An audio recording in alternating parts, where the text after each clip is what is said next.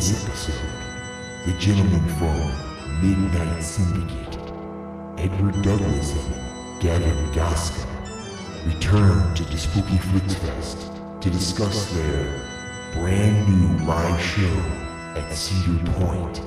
You'll also hear them talk about some of their favorite horror movies, and there's even a short discussion of Horror House. So sit back, relax, and prepare to be enveloped by the cacophonous horror of Midnight Syndicate.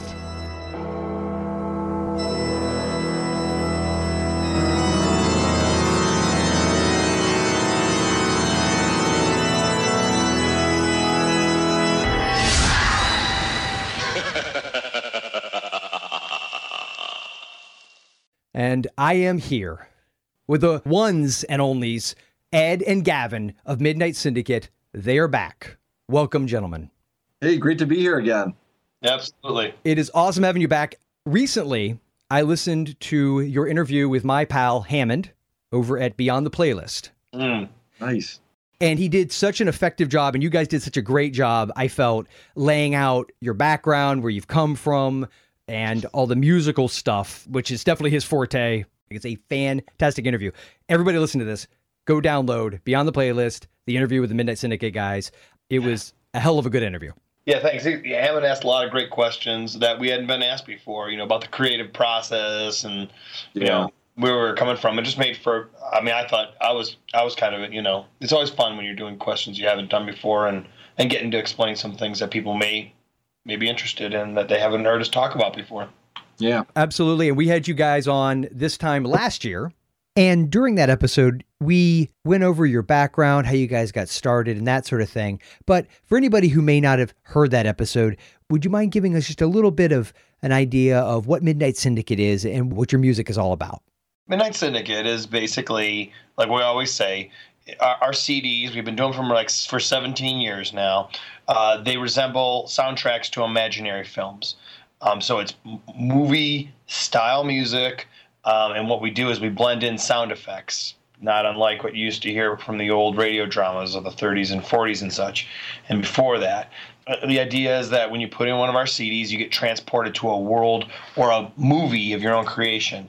And then the other aspect of what we do is that we both are really huge horror fans. So just about every disc we've ever done tends to be very horror based. Really are into the paranormal, so the paranormal plays a big, you know, part in these discs. So when you put on these discs, you're transported to like a haunted house or a dark carnival or, you know, haunted insane asylum or something to that effect. They're great. We'd like to think just for listening to if you like dark background music to listen to while you're working or just chilling out. And then, of course, it's Halloween time. It's really good atmosphere for that. And that's really what has allowed us to uh, grow as we have over the years, just because our music really hit a niche with people that like good, creepy music for Halloween as opposed to like Monster Mash or like more like party music. But for all the, the haunted amusement, par- haunted houses and all the amusement parks, and all the people that decorate their houses that are serious and want you know you know some good quality dark creepy stuff. And so that's where you'll find us a lot this time of year. And uh, it's really you know what has allowed us to keep doing this for all, all these years now Do you want to add anything else, Gavin?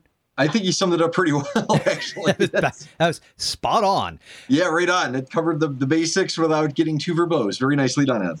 trying to cut it down there yep when you we had you on last time, you had just released Monsters of Legend, which I love. I I got it out for this wonderful season. I, and of course, your stuff you can listen to all year long, but I, I like it as a. It's like you know, it's Halloween. It's like getting out the Christmas music. You know, it's like sometimes the radio starts playing it in I don't know early August, and I love that you guys seem to really really have created the opportunity for to have that type of musical experience that really fits a certain season, a certain the certain feeling and the atmosphere and everything about it is what I know I love. And I played it for my kids. Actually, my oldest son turns eight tomorrow. Uh, we just got back from getting him his first leopard gecko. Just side note.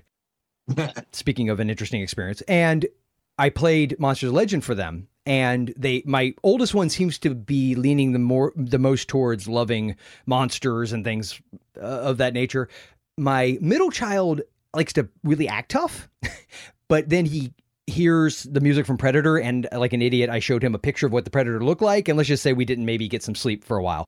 Oh, But to give you an idea, your music is so effective that the oldest one is loving it. Even my and my- four, soon to be five year old, was loving it. My middle child, pretending to be tough, then suddenly goes, "Okay, Daddy, uh, can can you stop now?" I'm like, um, "Son, it's it's just music." Great. No. And I finally convinced him about an hour later. We played it, and I can't remember what track it was, but it's it's one where you can hear the horse approaching and hear voices whispering. And so I'm trying to really play up the angle of the sound effects and everything. And I think he didn't know whether to be terrified or intrigued. So bravo to both of you gentlemen, oh, thank you, thank you. and congratulations, by the way, on the Rondo Award for that. I know you got that. I guess that was earlier in the year that uh, Yes. that came out, but Yeah, that was great. It's I mean, it's it's always a big thing. That's like the one opportunity for people that work in this genre, horror films or horror magazines or you know podcasts or anything, to get recognized. And and so it's really neat that they do that. And um, our last CD, Carnival Arcane, was the first one that we, first Rondo Award that we won. And then yeah, then we followed with uh, Monsters of Legend and won that this year. So that was it, it, that's really cool. It's really awesome. Very cool. Very cool. Well, and I, I wanted to go ahead and, and we won't save it for the end because I, I want to reserve the, the movie stuff for the end. But let's I want to jump right into your show. The the the live at Cedar Point show that you guys are doing, the Midnight Syndicate live uh, Legacy of Shadows, correct? Yes. Yeah. And you know, tell us how it's going. Obviously, it, it's going for the entire month, right? Yeah, through uh, Halloween weekend, uh, our last show will be on November first. You know, the uh, ten o'clock at uh, ten thirty at on November first. We don't do a Sunday show that day because it's you know that's the end of their season and stuff. But so we got two more weekends left. But yeah, it is going fantastically well. I don't think either of us could be more pleased. I don't think we would have expected the response that we're getting uh, going into it. And I were just talking, in fact, this weekend about how the expectation was, you know, when Cedar Point came to us, they're like, well, you know, we're kind of thinking maybe you'll draw, you know, three, four, maybe 500 people on a good day, you know, for the show and stuff. And our Saturday six o'clock shows routinely are just, they, they cut it off. It's, you know, 800 and some people. Nice. It's just, it's, yeah, it's been crazy cool. You know, one of the, the coolest things is hearing people's feedback after the show. It's great that, you know, we have a merch tent set out, uh, set up outside of the venue. So we'll go out there and kind of do a meet and greet and stuff, and people can pick up, you know, products and stuff if they want to. But the cool part is hearing people's feedback about it and not just, you know, we, we you know we've been getting a lot of great feedback from our fans, but even from just normal park goers that didn't know what to expect going into the show. They were expecting like a typical like family oriented, hey, this is going to be kind of fun and not super creepy, like singing and dancing and kind of like, ooh, you know, it's Halloween time. And they come out going, wow, okay, that was really intense. You know, that was, I did not expect that. They, they were expecting Mad Monster Party.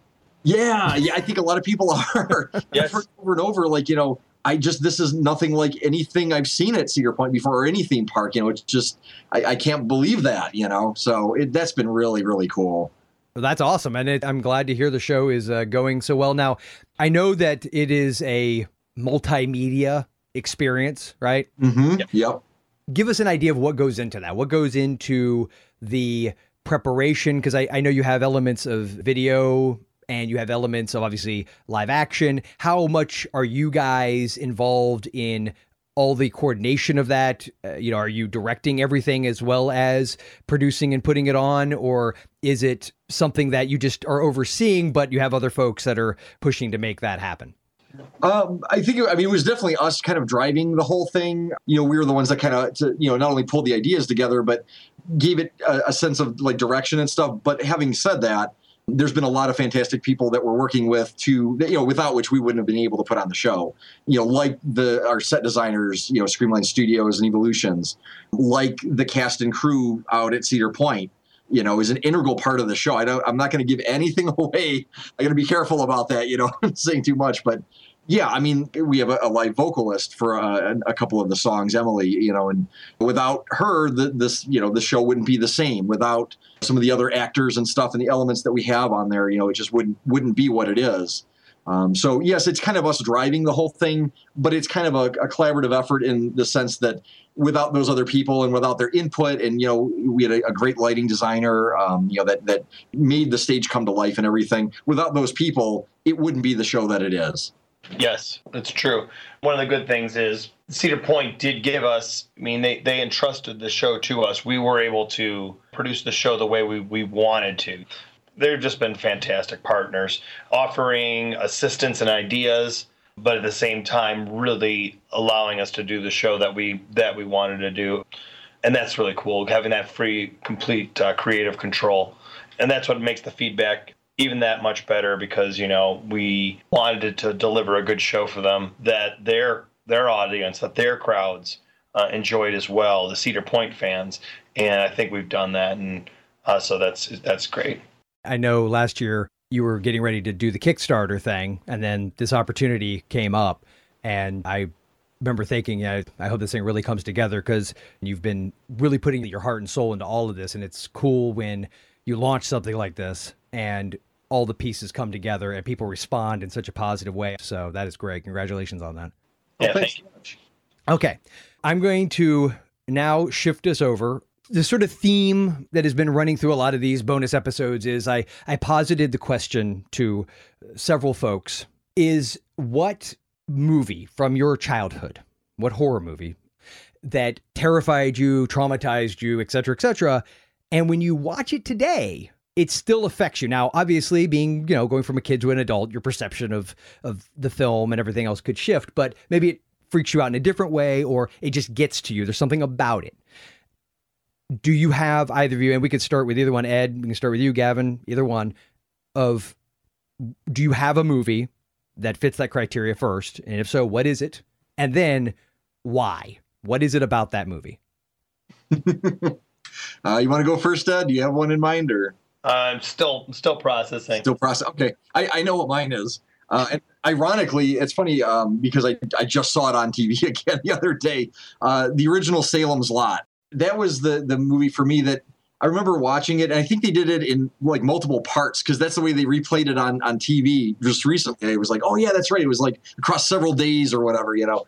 Um, I remember watching that though, and I was just like wow man. I mean it really i think i had nightmares for for several nights after that but once i got past that i'm like all right that was awesome. I mean just i guess being affected to that level uh, by a movie i hadn't been until that point the scenes where the the vampires are like scratching on the window and stuff you know trying to get in and that's just creepy man i mean I, you know i don't know and, and james mason is a fabulous actor in that too he's just such a great character you know yeah now did do you recall when you originally saw it um, I was. What year did that come out? I think it was the seventy nine. I think seventy nine. Yeah. Okay, so I was nine nine years old.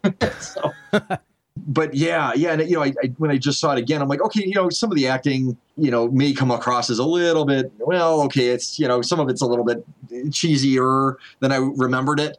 Um, but I'll tell you what, this the scares are still there. The effectiveness of the movie, uh, the creature, the vampire, you know, Barlow. Oh, come on, it's just it was it was really well done, and it still I think that one still holds up over time. I'll also throw out that one that was probably the one that freaked me out the most. Uh, but I just saw Ghost Story again, the Peter Straub, you know. That's I love that film. I mean, it was again, it was something I, that was like in the early '80s, I think, like '80 what 183, something like that. I want to say it was either 80 or 81. That's what I'm leaning to. Okay. I saw it back then, and it was one of those things that like kind of stays with you for a while after it. It wasn't as like freak you out kind of for me at least it was more just like haunting and like you, you kept thinking about the characters and the situation and that poor girl and everything and i just saw it the other night again and i'm like you know this thing just it still holds up man it still is effective i got into the story i got into the characters you know salem's lot it's awesome you bring that up because one of the uh gentleman that I had on, his name's Dave Becker, and he does a site called DVD Infatuation, and he brought Salem's Lot to the table. So, yeah. and I told him my horror geek card may get revoked. I'm very familiar with it. I've seen the remake with Rob Lowe, but I've never seen the original, to which he responded that I needed to change it quickly. And my buddy Peter from Sweden says, Don't worry, my friend, I will send you a copy immediately. so uh, yeah, no, that's that's a great those are great choices. Hope you enjoy it when you you know when you when you do get around to seeing. yeah.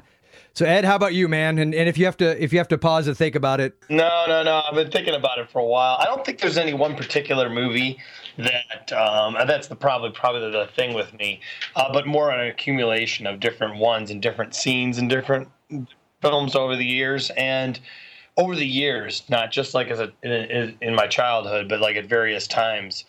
The 1980 version of uh, Dracula, uh, John Williams did the score, and Frank Langella, I believe, did play the.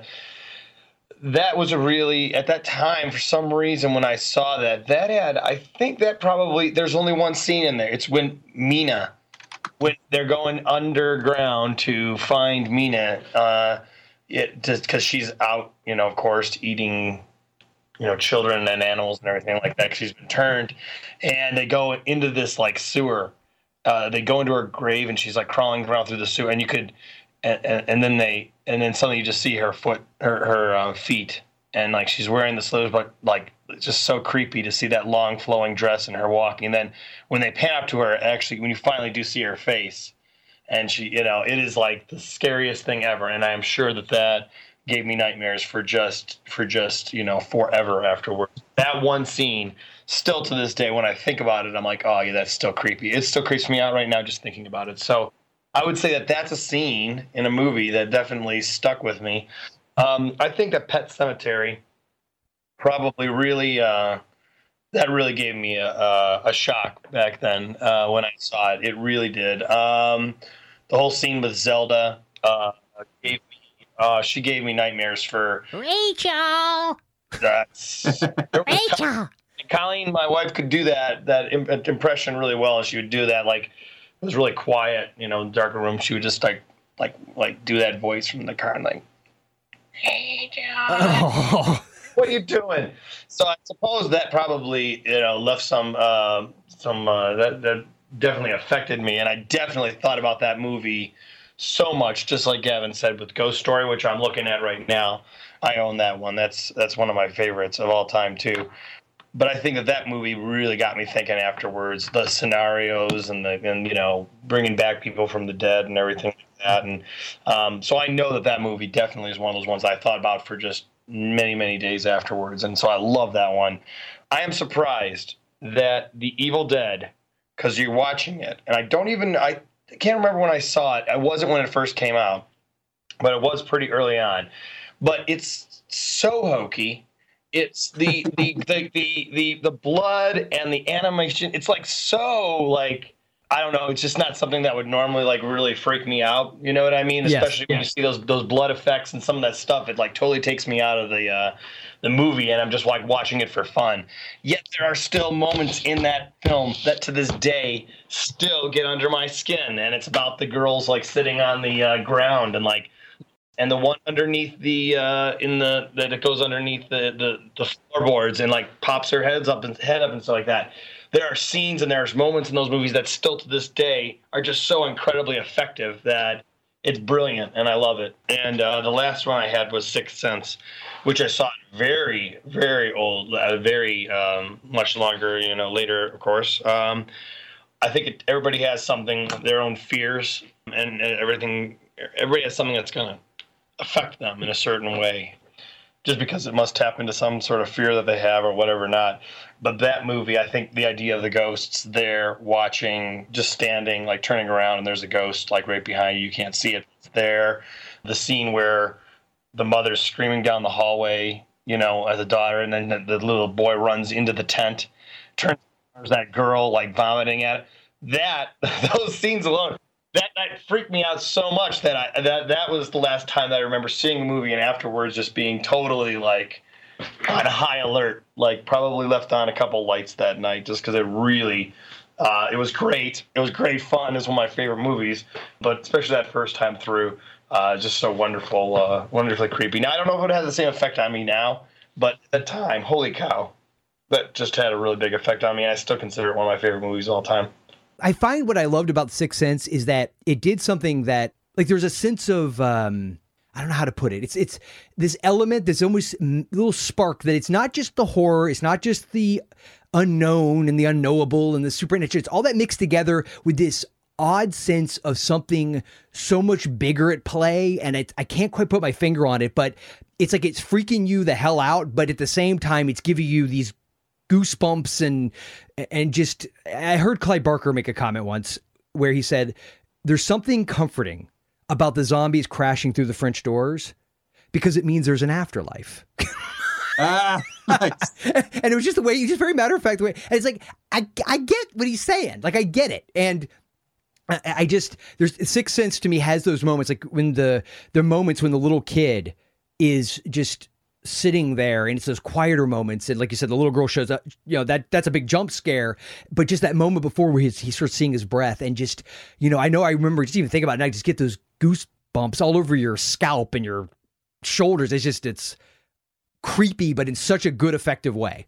When he's going to the bathroom and the shadow passes, it's very simple. But you know what? At the time, and that that's just like brilliant. I was I was right there. They had me. Oh, they, they had me. I was in, and so. Yeah. And another great one for that is the Changeling with George C. Scott. Oh yeah, another movie that I'm looking at right now. Yeah, I love a ghost story. Uh, I don't have a huge collection of movies, but if I absolutely love a movie and must have it, then I then I than I do, and both the story and Changeling are, are two of them for that very reason. Simple little ball dropping down the stairs. Great movie. Well, that w- that was good. That was that was what I wanted to get out of you. Those are all excellent picks. Of all these, yet Pet Sematary. I remember going with my dad to see that, and holy crap! To this day, man, I think Ze- everybody has an issue with Zelda. well, that's good. That makes me feel a little better. I thought that. Uh, I thought that was no. That's good. Good to hear. No, because if actually, I, I know you're very busy, gentlemen. If you get an opportunity at some point, uh, the episode we have coming out for the Spooky Flix Fest, it's episode 18 or 19, so it comes out the, this last week, right before Halloween.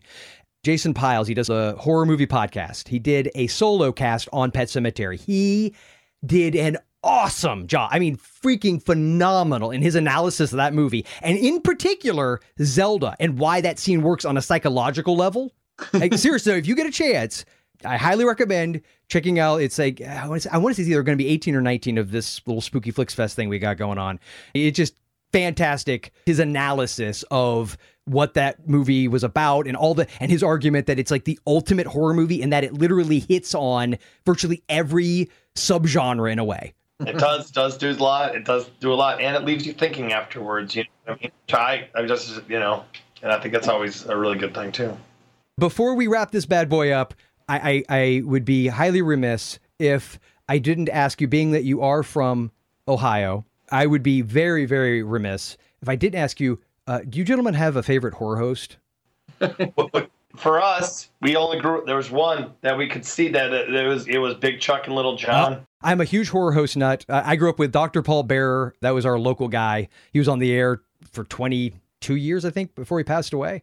So that was our local guy, and then uh, Commander USA on USA. But yeah, I'm I'm familiar with uh, Big Chuck and Little John. I mean, it seems like Ohio is like the epicenter to some degree of classic, iconic horror hosts like Ghoulardi and oh Cool yeah, Ghoul yeah. and the Ghoul and all these guys. Absolutely, and the Ghoul, yeah, he was another one. You know, just different uh, area for us but yeah, Big Chuck and Little John are like a direct, you know, we're the descendants of Ghoulardi, and who still has a huge.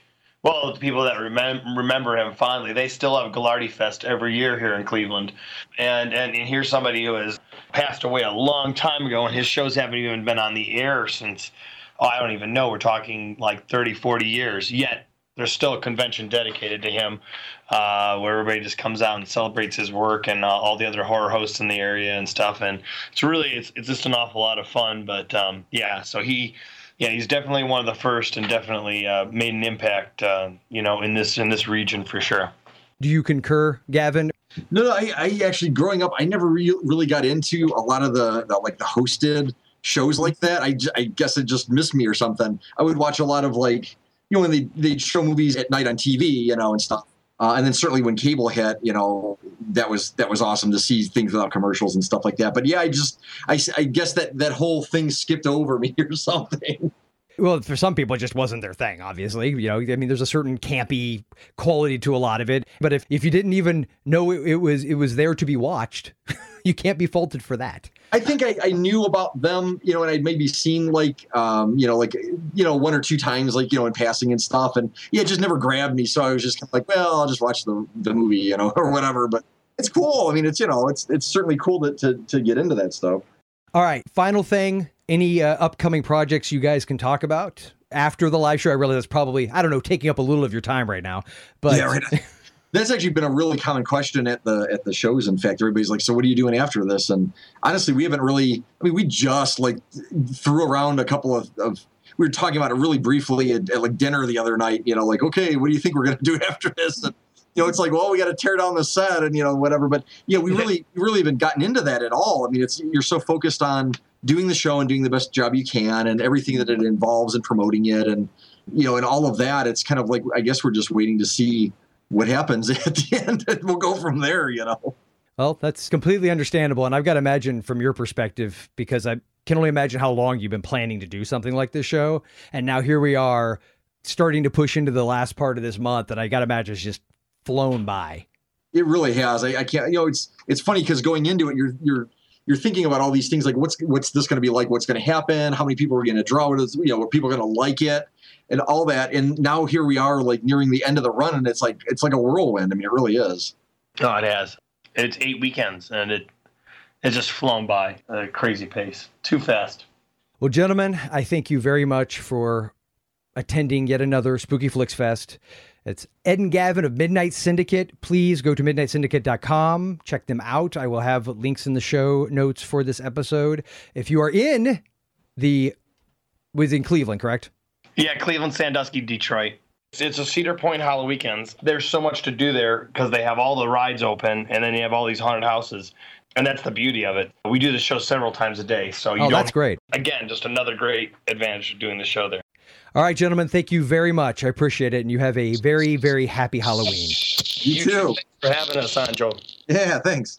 Thank you for joining us for this 2014 Spooky Flix Fest special presentation. And a very special thanks to Edward Douglas and Gavin Goska for joining us. To learn more about Midnight Syndicate and to check out their amazing music, be sure to visit MidnightSyndicate.com. Looking for more spooky fun? Why not head on over to ForgottenFlix.com, where you can sign up to receive free updates and something horrific delivered to your inbox every day in October. See you soon.